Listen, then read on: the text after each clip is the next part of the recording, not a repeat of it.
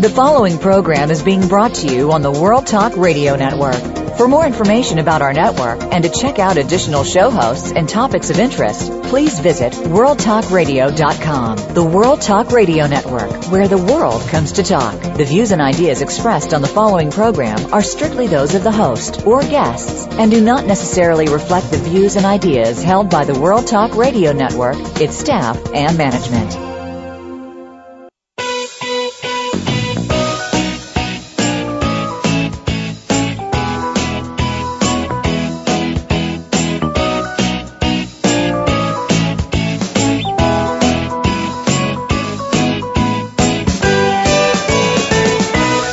Human mind, body, emotions, and spirit are more powerful than anyone can imagine. And we will learn to utilize each of them to the maximum and learn to make decisions about what we want and how we want to feel. What a concept! And one we will explore today on the Self Improvement Show with your host, Dr. Irene Conlon. On our program, we'll address who you are, why you're here on this planet, how to go within, how to come to know what you believe, and why. Now, here's your host, Dr. Irene Conlon. Welcome to the Self Improvement Show. This is Irene Conlon talking to you from Scottsdale, Arizona. Today we're going to talk about something all of us know about, and that's fear. We've all experienced fear. We know the smell of it. We know the taste of it. We felt it as a twinge in the pit of our stomach and as terror that sometimes makes us feel paralyzed. We've ignored it. We've run away from it. We've grappled with it and sometimes we've jumped in feet, for, feet first to deal with it. Some people seem to thrive on it and, you know, get the thrill of accomplishment from it. Now, there are all kinds of lists of fears. If you Google fear, if you Google, you know, lists of fears, you'll get all kinds of lists and all kinds of different orders. You know, for example, I have two here. Um, the the top fear in one list is failure. The second fear is of death. And then they go into rejection, ridicule, and loneliness. Another list that I find really interesting was gleaned from Google searches, how often the terms were searched for. And the top fear on this list is the fear of flying, then public speaking, heights, dark, intimacy, and death was ninth. I find that a really interesting list if you looked at 10 lists, you'd probably have 10 different lists, completely different. There are a lot of books about fear, and frankly, I didn't want to read one more of them until I got The Fear Project, our guest book today. He wrote a book called The Fear Project What Our Most Primal Emotion Taught Me About Survival, Success, Surfing, and Love. Now, before I introduce our guest today, I want you to to go to the website, take a look at his picture, read the book review, go to theselfimprovementblog.com. All of that strung together as one word, theselfimprovementblog.com. I urge you to get his book. You know, space out some time when you get it because you're not going to want to put it down. It is not a lecture about fear. Although he has a lot of information about fear and it's good solid information, but it's a confrontation between a young man and his fear revealed to you in a very open, transparent, um, fearless, if I can say that, fearless way. Um, I think it's an important book because of the honesty there and because so many of us can identify with what he has to say. Jaimal Yogis is an award winning journalist who has written for ESPN Magazine, The Washington Post, The Surfer's Journal, The Chicago Tribune. Notice these are not little tiny publications. Afar, San Francisco Magazine, and many others. His critically acclaimed first book, Saltwater Buddha, is currently being adapted into a film, and I want to talk about that one just a little bit. He has been a guest lecturer at UC Berkeley, Columbia University, and San Francisco State. Jaimal is an avid surfer and lives in San Francisco with his wife Amy and his son Kai. And I am so delighted to welcome you to the show, Jaimal Yogis. Welcome. Thank you, Dr. Conlon. It's great to be here. Oh, I have been looking forward to this. I, I truly loved your book. I could not put it down and yeah, it didn't make me want to be a surfer. I can tell you that. Tell us a little bit about yourself, Jaimal. Who is Jaimal Yogis? Well, I am a writer. Obviously, is the the biography you just uh, talked about said, but I have a lot of interest, and I think that's why I became a writer. Is I was always one of those kids who wanted to be an archaeologist one week and an actor the next, and a psychologist and uh, an anthropologist. And writing sort of allowed me to explore all these different areas. And uh, but I've also been passionate about the ocean. I grew up. Uh, hopping from town to town because my dad was in the Air Force, but he was also a surfer. And at one point when I was very young, we lived on uh, the Azorean Islands off the coast of Portugal for a few years, and those were really important years of of my development. And we learned to body surf. We lived on the beach, and um, it was a very happy time for my family. And later, when my parents divorced, um, and we were in landlocked suburbia, in Sacramento. We'd been moved to another base at that point. Um, my parents divorced, and that really started me on sort of a teenage rebellion and uh, typical of most teenagers, just you know, ex- pushing the limits uh, with, with your parents and with boundaries. But I decided to take it one step further, and I I ran away from home to Hawaii. Um, and See, that's really interesting to me because I can't imagine how you could get on a plane, how they would let you on. I on. know it it worked. It, I I swear, you know, the Hawaiian gods were pulling some strings or something because I just got on. I just went and bought a ticket and got on, and um, and anyhow, uh, long story short, I uh, that really sort of started me on this path of uh, self-reflection uh, because when I was when I ran away to Hawaii, I I realized um, it was it was really a sort of a rite of passage and wasn't I don't recommend it to other teenagers, but it was a necessary thing for me to do, and it brought my dad and I back together, and it actually became the topic of my first book, Saltwater Buddha, um, which sort of a coming of age memoir about learning lessons about life from the ocean and also outside of the ocean and and then it was really on on book tour for Saltwater Buddha when I was up there doing a lot of public speaking. Excuse me. when I was doing a lot of public speaking, which is the fear of fears, as you, your list. Oh, it's, it's uh, crime. for a lot of people, it's you know they say, "Oh, I'd rather die than have to do public speaking," and uh, I wasn't that afraid of it, but it made me very uncomfortable and but you know, five readings in, I suddenly it, the fear flipped, and I was having a blast, and I was just being myself, and really enjoyed the next you know 20 events that I did, and I thought, what other areas of my life am I not exposing myself to my fears in um, that are holding me back? And when is because I didn't even really think about public speaking as a fear until I had to do it, and so that and the fact that I was going through a bad breakup at the time, um, which catalyzes all kinds of fear of loneliness and abandonment and failure, uh, those two things combined made me want to tackle this subject. Uh, but I wanted to come at it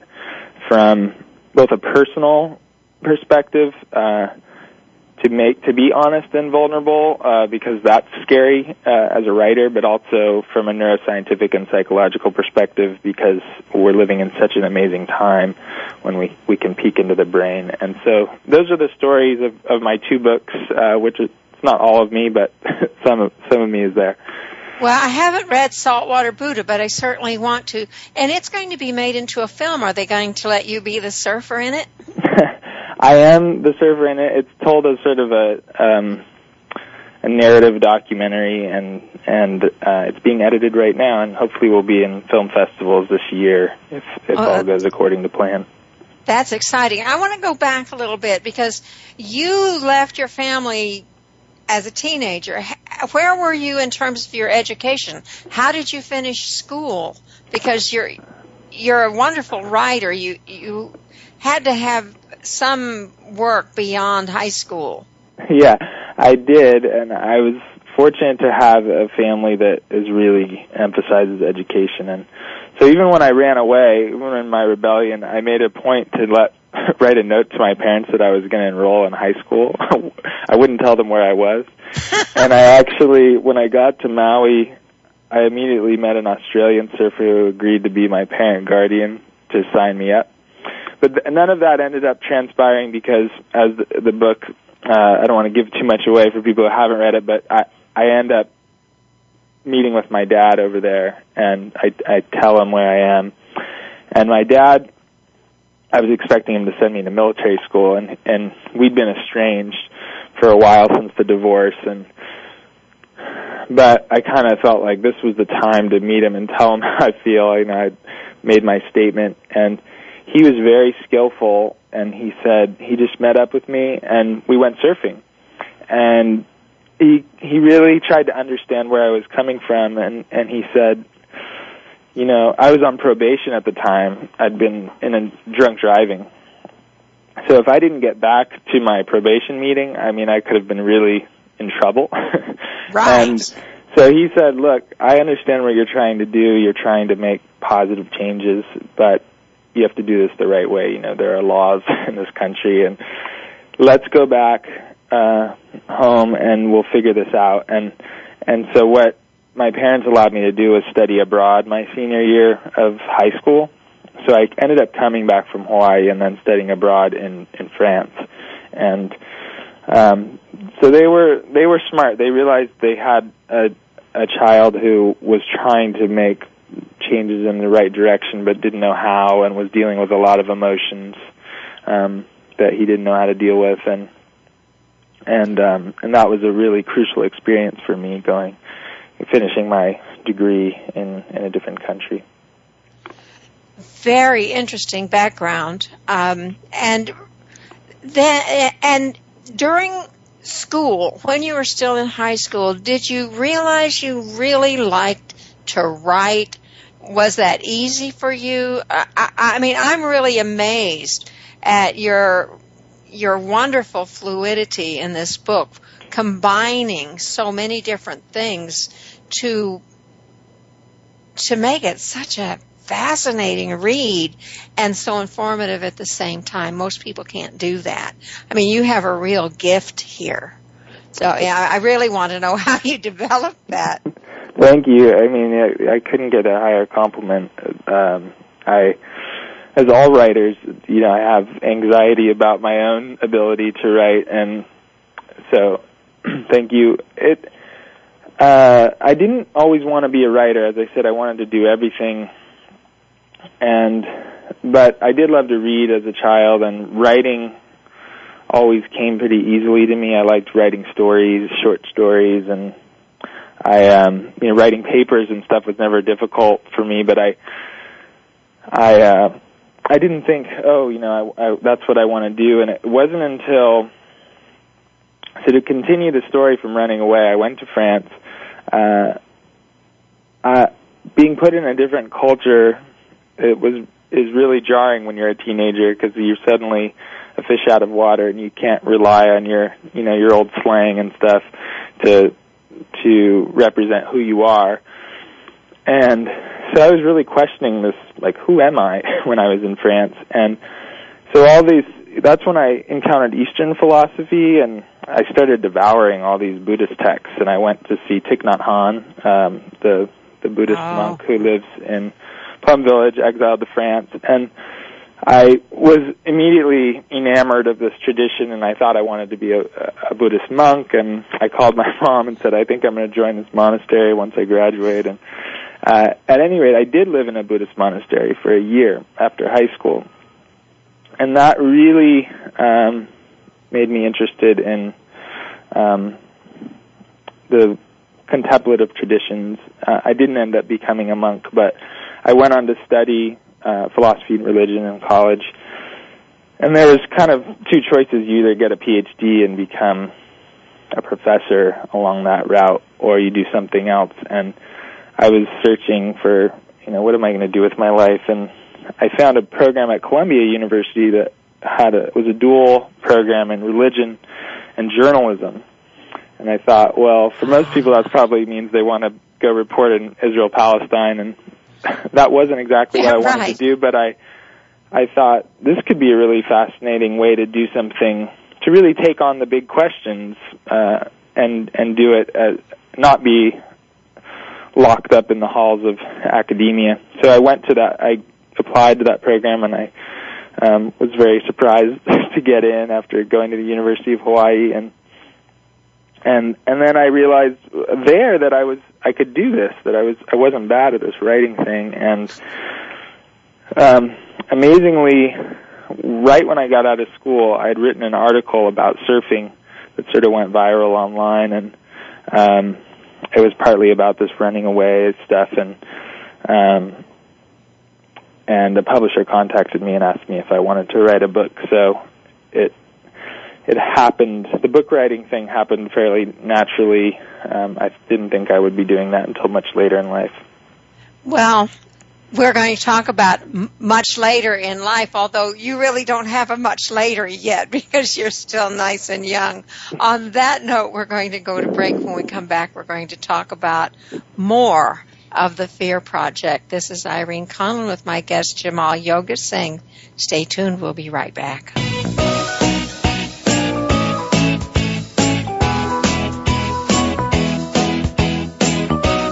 Find out what's happening on the World Talk Radio Network by keeping up with us on Twitter. You can find us at World Talk Radio. Want to know what's going on behind the scenes with your favorite World Talk Radio Network host? How about what's new with our network? Make sure you check out the iRadio blog, a look at what's hot at World Talk Radio and beyond. Visit www.iradioblog.com today. Get the inside scoop on every channel on our network, including breaking news, featured guests, blog posts from our hosts, and much more. Make sure you sign up for our newsletter for even more inside action. Visit iradioblog.com today and stay connected. Are you where you want to be in life? Are you experiencing the happiness that you're entitled to? How'd you like to improve your life and well-being? Take a weekly break to listen to Change Your Mind, Change Your Life with your hosts Jim and Lynn Swearingen. You'll learn how hypnosis can truly help you rewrite the chapters of your life. You'll also learn to change perceptions of what hypnosis is and what it isn't. Be sure to listen every Wednesday at noon Pacific Time, 3 p.m. Eastern Time on the World Talk Radio Variety Channel.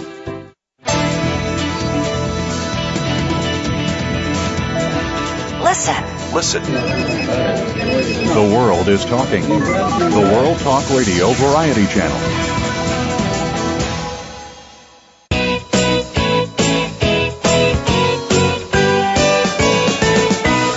You are tuned in to the Self Improvement Show with your host, Dr. Irene Conlon.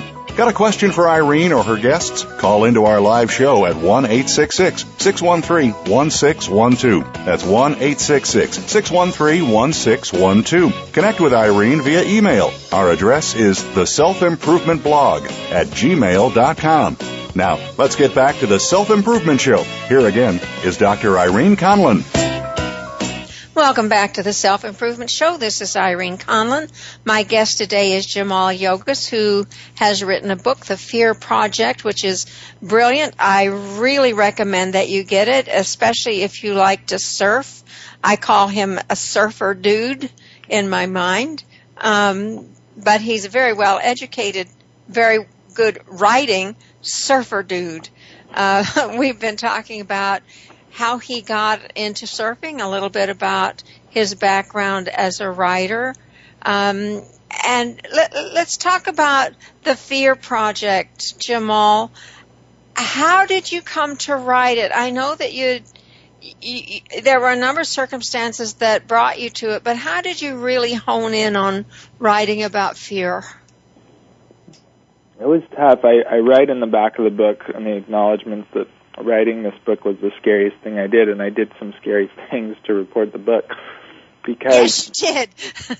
I was um, because I was coming at it from this perspective that I felt that if you're going to write a b- book about fear, you have to be honest with your audience about what you're up to because this is a vast topic and there are multiple opinions on it and the science on the topic is is vast. And so I thought, well, I could write a sort of Malcolm Gladwell type book where I just translate the academic research into a palatable form and, and do that skillfully, and that would be helpful. But um, I also felt like one, I wanted to figure out fear in my own life and and use that writing as catharsis. And then I also wanted there are these interesting neuroscience studies where they'll hook readers up to an fMRI, look at their brain as they're reading, and they realize your brain, when you're really involved in a character, is going through the same emotions and and in some case physical processes as that character as that character does things. So if I'm out surfing Mavericks and you're really immersed in that chapter and you're feeling the adrenaline, like you're really your brain is going through that process too, and then you're learning the same lessons. So you did that to me knowingly, huh? you knew, you knew we were going to get uptight about that, didn't you? Right. I mean, I wanted it to have some uh, edge of your seat characteristics, so it wasn't just a boring science book. But anyhow, this is. I thought I need. Uh, this is going to be tough to do. Um, to have a personal story and then also have a lot of science and reporting in there. And so I wrote a draft. It was very personal, um, and it was very, but it would then jolt into these uh, other chapters that were pure science, and it felt very like you were riding in a really bumpy truck or something. Where gotcha, you're yeah. like, and so then uh, the first draft, I sort of said, you know, this is from the heart, and I have a lot of good research in here. And I talked with my editor, and we just realized it needed to be more integrated. And so it was really a process of just um, weaving.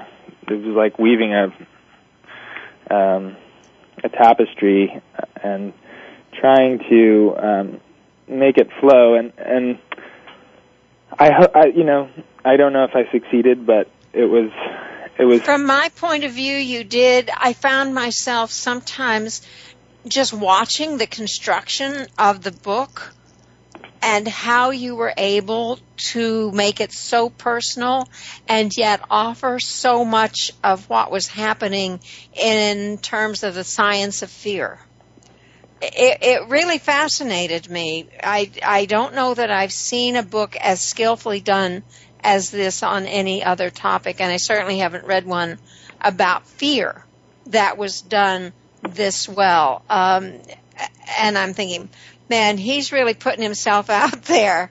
How Well, scary but- was that to to to put? I mean, you were bare bones. You, you let people see right in, and it was it was wonderful because so many people could learn from your decisions, from your reactions. Uh, I, I think, you know, I think it's, I really, truly think it's going to help a lot of people live through some of their own fears. But I can tell you, when you were out there with Maverick, I wanted to say, "Don't go." well, that's good. That's that's that's probably the reaction I was hoping for. But and that's how I was feeling too. And uh, you know, half of my brain was saying, "Don't do it." But it, it is scary. I mean, that is the scariest thing to make yourself vulnerable, especially I think for men. Um, as I talk about in the book, like my dad's side of the family, I, and actually my mom's too. I come from this lineage of soldiers where all these men were in the military, wonderful men, but not like the most emotive, and Oh, and so, but my mom is very is a therapist, and so I have these sides of me where I could be very cagey and uh, just kind of want to tough it out um, and be a man. And then I also had the side that really needed to an outlet. I think all of us do. Um, and it's sad that men often don't feel able to say they're afraid or say they're feeling nervous about something. And there's even evolutionary biologists speculate the reason we have facial hair still is um, to hide emotion because that was adaptive. You didn't want to show your enemy your your cards or you know your friend maybe, but that uh, that's sort of outdated. You know, we're not in that time anymore. And no, we've um, that. Yeah, and, and so I think the that I, I hope that this book gives people permission to say I'm afraid and that's okay, that's human, because it's really in being honest about our fears and and embracing them that they can cease to be debilitating, and they sometimes transform from being fear into being something very positive, some uh, sort of energy that mo- moves you forward. And um, you know, I've read some articles that really indicate, and some say right out, that all fear is bad. You should never have, you know, you should overcome all your fears. What do you think about that? I think it's a lot of pressure for people because uh, one, it, it then puts people in this perspective that maybe they're doing their, some work on themselves um, psychologically or spiritually, and then they say, "Okay, I've arrived. I should be fearless." And but then, of course, you know, they still get nervous and stressed out. And, of course. You know, and and then they're hard on themselves. Like it becomes this big pendulum swing where you're either this fearless, brave warrior, or you're, you know, want to cower into a hole because you're not meeting those expectations. And I think. uh look, everybody fears. I mean, it's part of our biology that we have this thing deep in our brain that's been there for hundreds of millions of years, the amygdala. It sends out signals when it feels in danger, faster heart rate, sweat on the skin, adrenaline, cortisol, shuts down the immune system, the sex drive.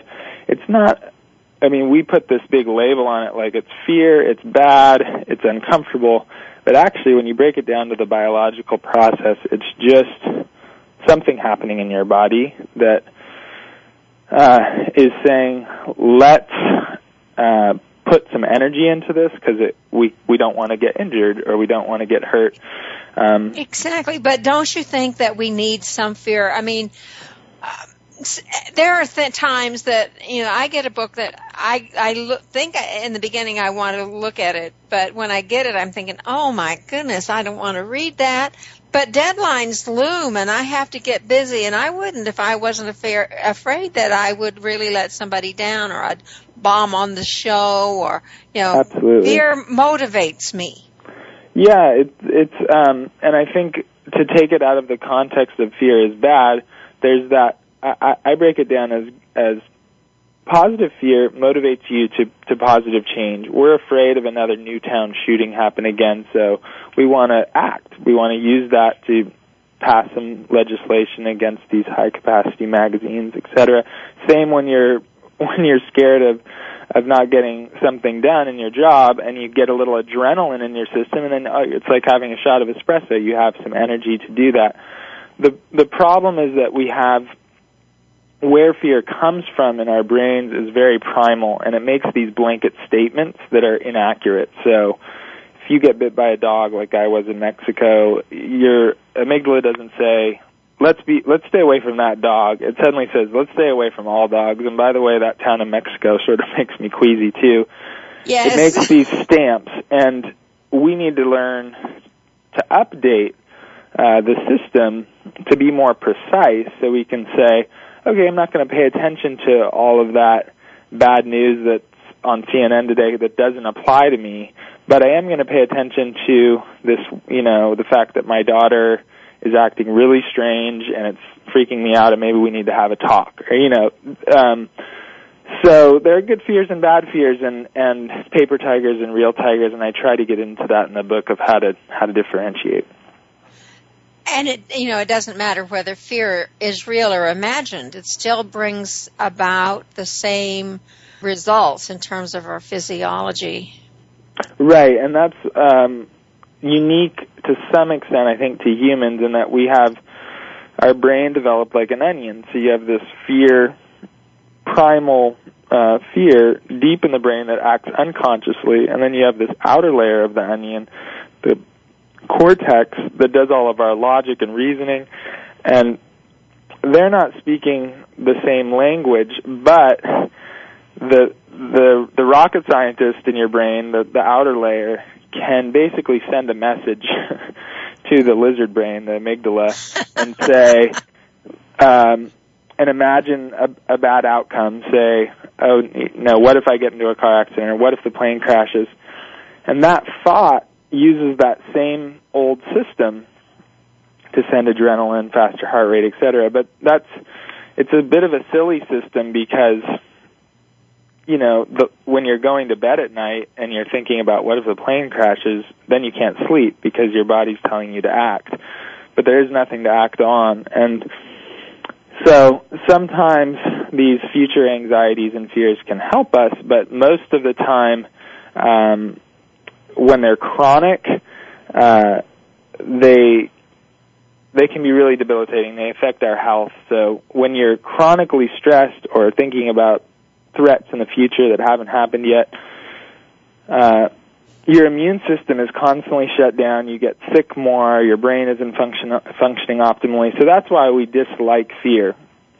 But fear in a, in a in an acute way, when you say, "Okay, here's a legitimate fear. I need to act," that's the kind that we still still sometimes need in our lives and um, there are various ways to get the brain to act on the good fear and let the rest go. Meditation is one of them. Uh, Stanford neuroscientist Philippe Goldin, in my book, talks about this study where meditators, just after eight weeks of 30 minutes a day of meditation, they uh, they basically react with more fear to a stimulus, say a scary face, um, than non-meditators, but then they go back to calm more quickly. So it's almost like they're reacting with the pre- they're present. And they're saying, "Is this a threat? I need to act." And then they're saying, "Oh no, it's not a threat. It's past. I'm back to normal." Whereas most of us, um, when we're feeling really scattered, we tend to dwell on fears and anxieties and and let them spin us out of control. And on that note, we're going to spin out of control just a little bit and go to break. We're going to talk more about fear when we come back, so stay tuned.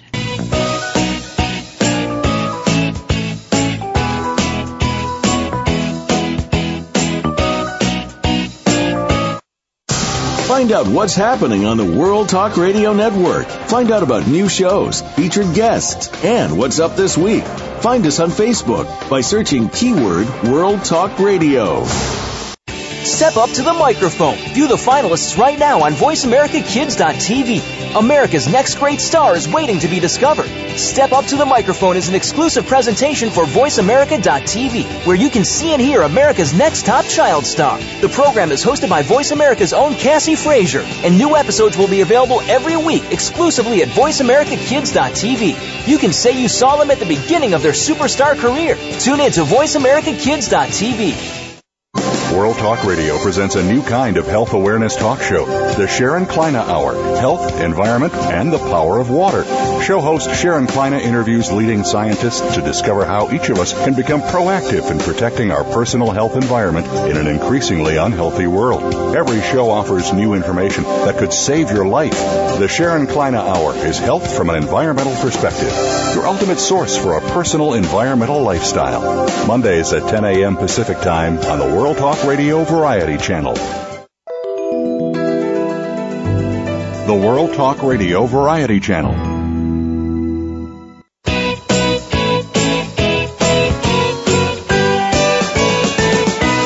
You are tuned in to the Self Improvement Show with your host, Dr. Irene Conlon.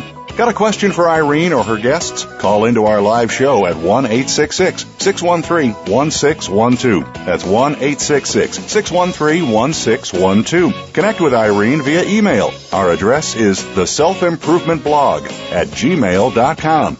Now, let's get back to the Self Improvement Show. Here again is Dr. Irene Conlon. Welcome back to the Self Improvement Show. This is Irene Conlon. My guest today is Jaimal Yogis, who's written a book called The Fear Project, which is not a textbook, let me tell you. His subtitle is What Our Most Primal Emotion Taught Me About Survival, Success, Surfing, and Love. And it's an outstanding book. And I just learned during break that Jaimal is talking to us from Hawaii. I understand you're on a book tour. Is that true, Jaimal? That is true. Yeah, I am here in Honolulu. I'm actually looking out at uh, Waikiki right now. As what we, a hardship! As we speak, yeah, I know. Um, and I'll be at the Barnes and Noble in Honolulu on Saturday, this Saturday at 1 p.m. Hawaii time, and and then I'll be on Maui March 8th in Paia, Maui, at the community center at about 7 p.m. So yeah, for folks who are in Hawaii, um, that's where I am now. And then uh, later in the month, March 22nd, I'll be in San Diego. And um, so, yeah, the the Fear Tour continues. The Fear Tour continues, but I take it it's not a fearful tour. No, fortunately, I mean it's interesting how fears come back, and I, I did have that public speaking fear again during my first. Uh, talk that I gave in San Francisco, but one of the characters in the book who's a, like an extreme ultra swimmer, he does these 100 mile nonstop swims and I wanted to figure out how he gets over the fear of pain and such and anyway, he and I did a swim. He stop swimming a 100 miles. right. he uh he and I uh, did a swim to my first book reading in San Francisco, where we swam across the San Francisco Bay to Book Passage, which is on the water, and uh, I was feeling really nervous about my talk that night, and I wasn't quite sure what I was going to say. But then we did this, you know, hour and a half swim across the bay in the freezing water, and that was uh, sort of a fear, another separate fear. Kind of, you know, how was this swim going to be? And once I got to the talk, I was calm. And it was an amazing trick that I really recommend to people who do fear public speaking is to basically go and do some exercise, you know, sweat a little, maybe push yourself to do an extra mile on your run or an extra sun salutation in your yoga or something because what you're doing is uh, fear over the course of the last 200 million years has been there to motivate us to action. I'm I'm out of food. I need to run over that mountain to get some more. Uh, there's a bear. I need to run away or fight. So the body is expecting to be able to have a physical outlet at that time, and oftentimes we're at our desks or we're sedentary when we're the most stressed, and there isn't an outlet, and so it just the cortisol, the stress hormone just builds up in the body, and yeah. then it, we spin our wheels. But when you do a run or, or a swim or or um, something before, uh, say, a speech or anytime you're stressed, you have an outlet. But also, it tricks the amygdala, the lizard brain, into saying, "Oh, I must have, we must have acted, we must have escaped yeah, that I threat. Must, I must have taken care of this. right. The bear's so, not there anymore." It's been really interesting. I, I I would like to see some studies done on uh, people exercising before a speech because they do all sorts of different studies with public speaking, but I haven't seen that one yet. That's a very interesting one. I bet some colleges would love to have that as a dissertation topic. Yeah, I I uh, I hope so. That's the main issue with most of this uh, brain imaging is that it's very expensive, so they tend to focus on things like you know what what's happening in the brains of psychopaths, and it's it's hard to get funding for saying let's study um, something like exercise because um, the pharmaceutical companies want to fund you know their pill yes. pill studies for really releasing anxiety and stress when there's all this free stuff that works very well.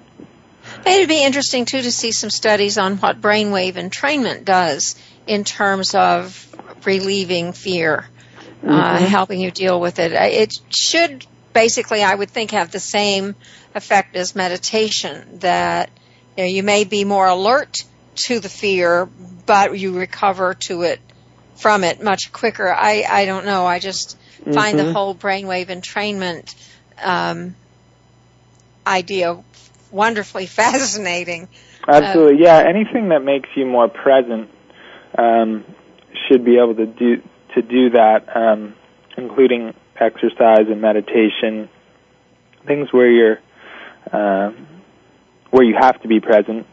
Uh, I think will allow Philippe Goldin put the metaphor in a surfing uh, metaphor for me, where he said, you know, when you're present with fear, you're like a really skilled surfer because you're calm between waves. You're just waiting out there. But then when a big wave comes, you react with a lot of energy and and then once the wave passes, you let it go.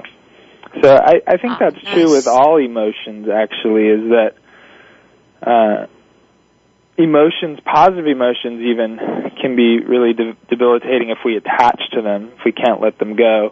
And negative emotions can be debilitating if we let them just hold us down or um, sort of get carried away with them. But I think the surfing metaphor is really a good one where a good thing, a good emotion comes into your life, and you say, "Oh, here's a good wave. I'll, I'm going to ride it, but I know it's impermanent. I know it's going to pass." And when a bad wave comes, uh, you you you also realize it's impermanent. You say, "I'm not going to attach to this. I'm not going to ride it." and uh, it's going to be here for a while. It might kick me around for a few minutes, but uh, I don't have to attach to it or identify with it um, because it's really like the identifying with fear uh, that makes people feel bad about themselves and saying I'm a scared person or what's wrong with me? Why can't I do this? Um, because the fear itself is actually not that big of a deal. It's just a natural response that's coming from an unconscious part of your brain, but it's the judgment of the fear that actually can be really uh, uncomfortable and can stick around and make it chronic. Uh, so there's that famous quote, we have nothing to fear but fear itself. And I really think in terms of emotions, we really have nothing to fear but the fear of fear because it's the fear of fear or the judgment of fear or the being frustrated and angry with fear that mounts it to a level that is is uh, panic and paralysis and exactly. anxiety disorders. But if we're comfortable with fear and just say, okay, this is natural, I'm going to forgive myself for feeling afraid right now, and uh, and try to turn it into some positive action, then uh, I think it's it's just a natural emotion. And part of that is learning to be in control of your own thinking, which is not an easy thing to do, but our, our mind wants to go back to it and back to it and back to it. And every time it does, it builds it. So it's, you know, sometimes a vicious cycle. And if we can live in the moment and if we can get control of our thinking, it can be a help. So yeah, how's the book I, tour I going? Back so. to the book tour. How's the book tour going? The book tour has been a lot of fun. It's every event is different, and I always becomes something of a group therapy session where people have, you know, people come in and say, "I'm afraid of elevators," or I, one guy said, "I'm afraid of strawberry ice cream." You know, what can you do Oh. for me? And um, I'm not a psychologist, but I always try to talk about the research that I've found, and my main point to to most of these people is uh, that exposure therapy helps. I mean, the the ancient brain needs to be exposed in positive ways to the object of fear in order to feel safe around it. It's just like a baby. Like with our baby, you know, he was afraid of his crib and so at one point I even got into the crib with him and showed him that it's not a cage, you know, and then we played in the crib with toys and stuff and gradually he's warmed up to it. So we do that with our kids, but then we become adults and we have these big smart brains and we think we can talk our way out of fear. But talking ourselves down, I mean, just think about it when you're really stressed out and you're going, calm down, calm down, calm down, you know, the words don't really help. It's, uh, we have to be have given five of those speeches to feel like okay this is okay to be on the podium or have uh, driven that scary road to know okay I can do this so um, so you mentioned the fear of flying. You know, to to take baby steps towards flying, maybe going, uh, looking at photos of planes while listening to some peaceful music, or all these things uh, reassociate the object of fear to the amygdala, but it needs to be an experience. And um, so, looking at a photo of a plane and then gradually, you know, maybe going in some on a plane with someone you feel really safe with and holding their hand and uh, a lot of people choose to avoid the fear because they say, "Oh, it's just so much easier to not do that." But it's a really, um, it's really empowering when you do realize, oh, it just takes a little bit of exposure, a little bit of going towards these fears um, to untrain them.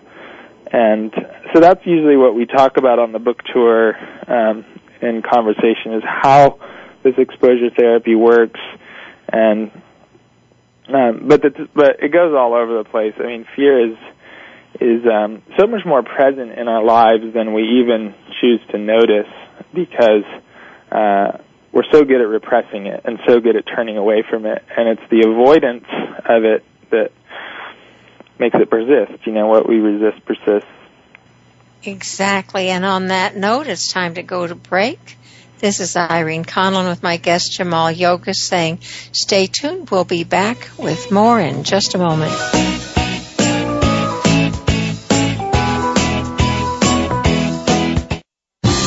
Making it easier to listen to the World Talk Radio Network live wherever you go on iPhone, Blackberry, or Android. Download it from the Apple iTunes App Store, Blackberry App World, or Android Market.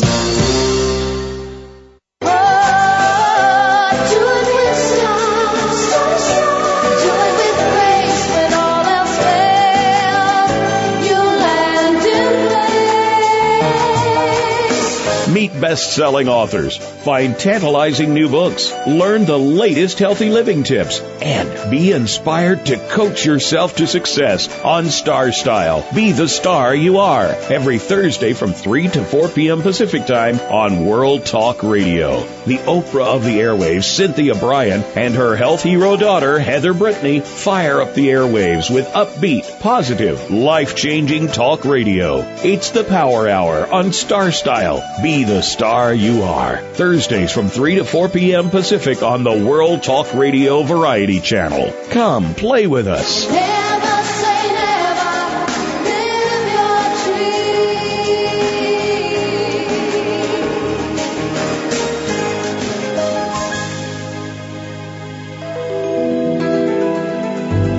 The World Talk Radio Variety Channel.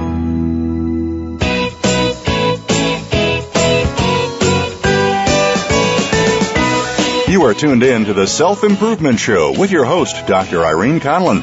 Got a question for Irene or her guests? Call into our live show at 1 866 613 1612. That's 1 866 613 1612. Connect with Irene via email. Our address is the self improvement blog at gmail.com. Now, let's get back to the Self Improvement Show. Here again is Dr. Irene Conlon. Welcome back to the Self Improvement Show. This is Irene Conlon. We've been talking with Jaimal Yogis about fear, and I want to ask him first. Jaimal, I forgot to ask you earlier how do people find you? Where do they find you on the internet? How do they get in touch with you? Well, uh, my name, Jaimal Yogis, is is my home, my website for all my projects, jaimalyogis.com. But the easier one to find is just fearproject.net. If you Google Fear Project, it's the first thing that comes up, and um, there's loads of uh, scientific studies about fear and blogs and blurbs, videos, uh, things like that. Uh, so that's really the the clearinghouse. Speaking of videos, there there are three of them on the self improvement blog. If you'll look over in the right hand um, column, you'll see videos. You can see Jaimal here, what he has to say. And it's J A I M A L, Yogis, Y O G I S, if you Google him that way. I think it's important that you find him. I think it's important that you read the book. Um, this segment of the show is always so short. I want to be sure and get this question in because this is right on your front cover that it that fear taught you about love. Tell us about that. How did this fear you experience teach you about love? Well, uh, going back to what you were saying earlier, that there's all these books that say, you know, you're either that fear is ba- totally bad and you shouldn't have it and you should be fearless. Um, there's all these books that say an article saying you're either coming from fear or you're coming from love, and there's no in between. Oh, there's but I've actually found that to not be true, and I think most people, if they're honest with their introspective and, and look at their emotions, they feel stressed or nervous all the time and still can feel love.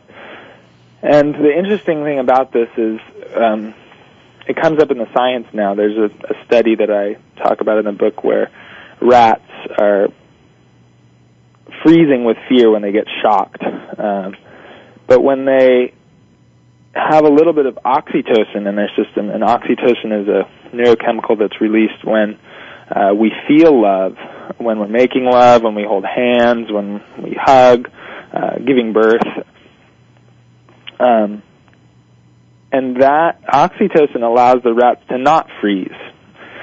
And they're still afraid, so to speak. They have fear in their bodies, but they're not freezing from the fear. They're able to move. And I've I've been thinking about this a lot because life is stressful and scary and there's you're never completely safe. There are things that can happen and that's life. But if you have love in your life, it's almost like the love is is moving you through the fear and allowing you to keep acting, to keep moving, to keep moving with compassion. And um and so that's one aspect of of fear and love. I do think for people who like to reflect on the fact that am I coming from a place of love here or fear, I do think that's a good thing to reflect on. But just physiologically, fear uh, and love often combine, and I think love is um, is a place where uh, fear can actually become uh, a performance enhancer. For example, when you have a little bit of stress or a little bit of um, fear about, uh, let's say, an athletic event, a, r- a race you're going to run, that's actually scientists have found that that's good. You need uh, a little bit of challenge to be in your optimal performance state. But if you're judging that fear as saying uh, and saying, "Oh, I don't like this," then you're going to maybe send your fear over into um, the paralysis state that's going to freeze you up or slow you down. So if you feel yourself going over into that state, what can you do? Well, you can think about somebody you love and care about. Maybe they're maybe your wife or husband or children are in the audience watching you race and thinking about them and thinking about how lucky you are, how grateful you are for them can actually keep that emotion of fear in a, a beneficial place. And so, um, so that's one thing that I learned. But also, I was just incredibly grateful to be writing this book about fear when I happened to fall in love with my wife Amy because I was a, a total commitment phobe and uh, the idea of being a father was very scary to me. Losing my time, uh, my personal time, was very scary to me. And because I was researching fear, I was able to catch my patterns and not go into them like I usually did, and, and uh, patterns that were set up from watching my parents divorce. And so even though I was feeling afraid uh, of getting married or proposing, I was able to say, you know what, I still feel this love. This love is still there and it's powerful and and I can act despite the fact that I feel afraid. And that really is where courage is, right? I mean, Mark Twain said this, courage is not the absence of fear, it's acting in spite of it. Exactly. And, and I think this was such a wonderful story. It's, you know, it was just a compelling part of your book, how you worked through this, you know, in front of everybody. I, I think a lot of men and women can be helped by seeing how you came to be comfortable um, with marriage, with Amy being a permanent part of your life. I, I frankly was just overjoyed when you did. I, I really got into it.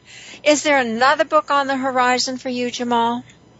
There is. I'm talking with my agent right now about we have a an outline for it. I'm not quite ready to talk about it, but it'll That's be okay.